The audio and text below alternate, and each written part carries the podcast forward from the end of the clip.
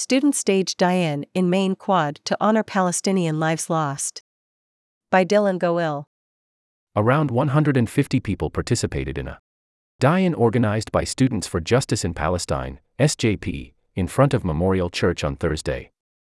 The purpose of the die-in was to mourn and honor the Palestinian civilians killed by Israeli airstrikes in the past month, according to organizers. Participants called on the university to take action on the ongoing Israel Gaza conflict, including providing resources for Palestinian, Arab, and Muslim students and issuing a statement that both denounces Israeli war crimes and calls for a ceasefire. The UN High Commissioner for Human Rights Volker Turk condemned the collective punishment by Israel of Palestinian civilians and unlawful forcible evacuation, along with atrocities perpetrated by Palestinian armed groups on October 7, as war crimes. The organizers also advocated for divesting and boycotting Israeli ventures and academic institutions.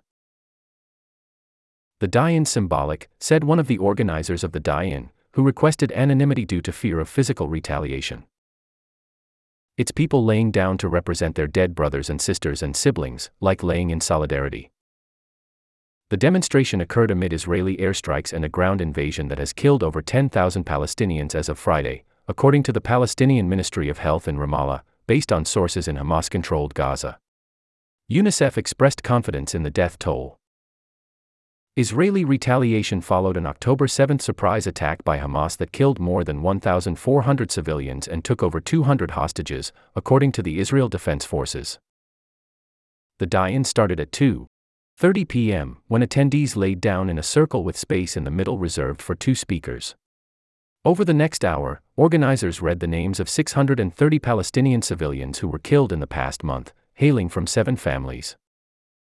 Organizers purposefully chose to read names in order of age from great grandparents to great grandchildren and separated by family to show attendees and the broader community that entire apartments and hospitals are being bombed indiscriminately, one speaker, who did not share their name, said. Participants wore red, white and Stanford branded clothes, with some draping themselves in white cloths painted with fake blood. Some held dollar bills with blood stains and signs that read, Stop murdering kids. Justice for Gaza and Stanford divest now.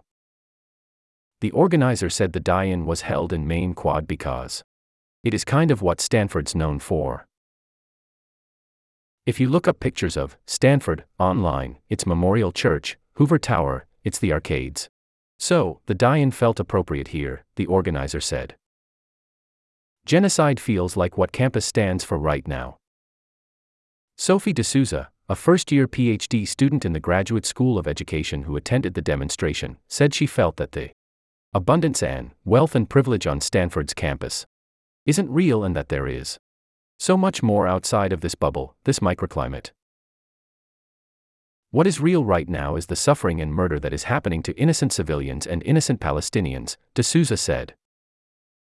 I think my being here today was a way to honor their lives and to carry their legacy in whatever work, to make sure that they're never forgotten. The organizer said SJP chose to honor Palestinian civilians through a die in because of its inherent discomfort. You're not supposed to feel comfortable. You're not supposed to be happy to be here. You're not supposed to want to be here. This is not something that we should have to do. But it's something that we do because if you don't, nobody else will, the organizer said. Some participants tied the die in's purpose to larger goals of liberation for Palestinians.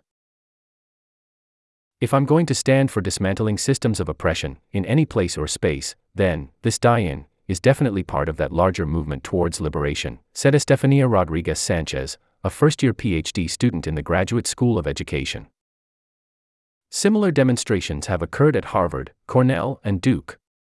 At Stanford, the demonstration comes amid an ongoing three week long sit in at White Plaza. Hundreds of students and community members previously participated in a walkout and a rally. I think that there's power in numbers, said Nayeli Aceves, MA. 19 and a first year PhD student in the Graduate School of Education. I feel like we have to use our platform to make sure that we're honoring those who have been subjected to violence.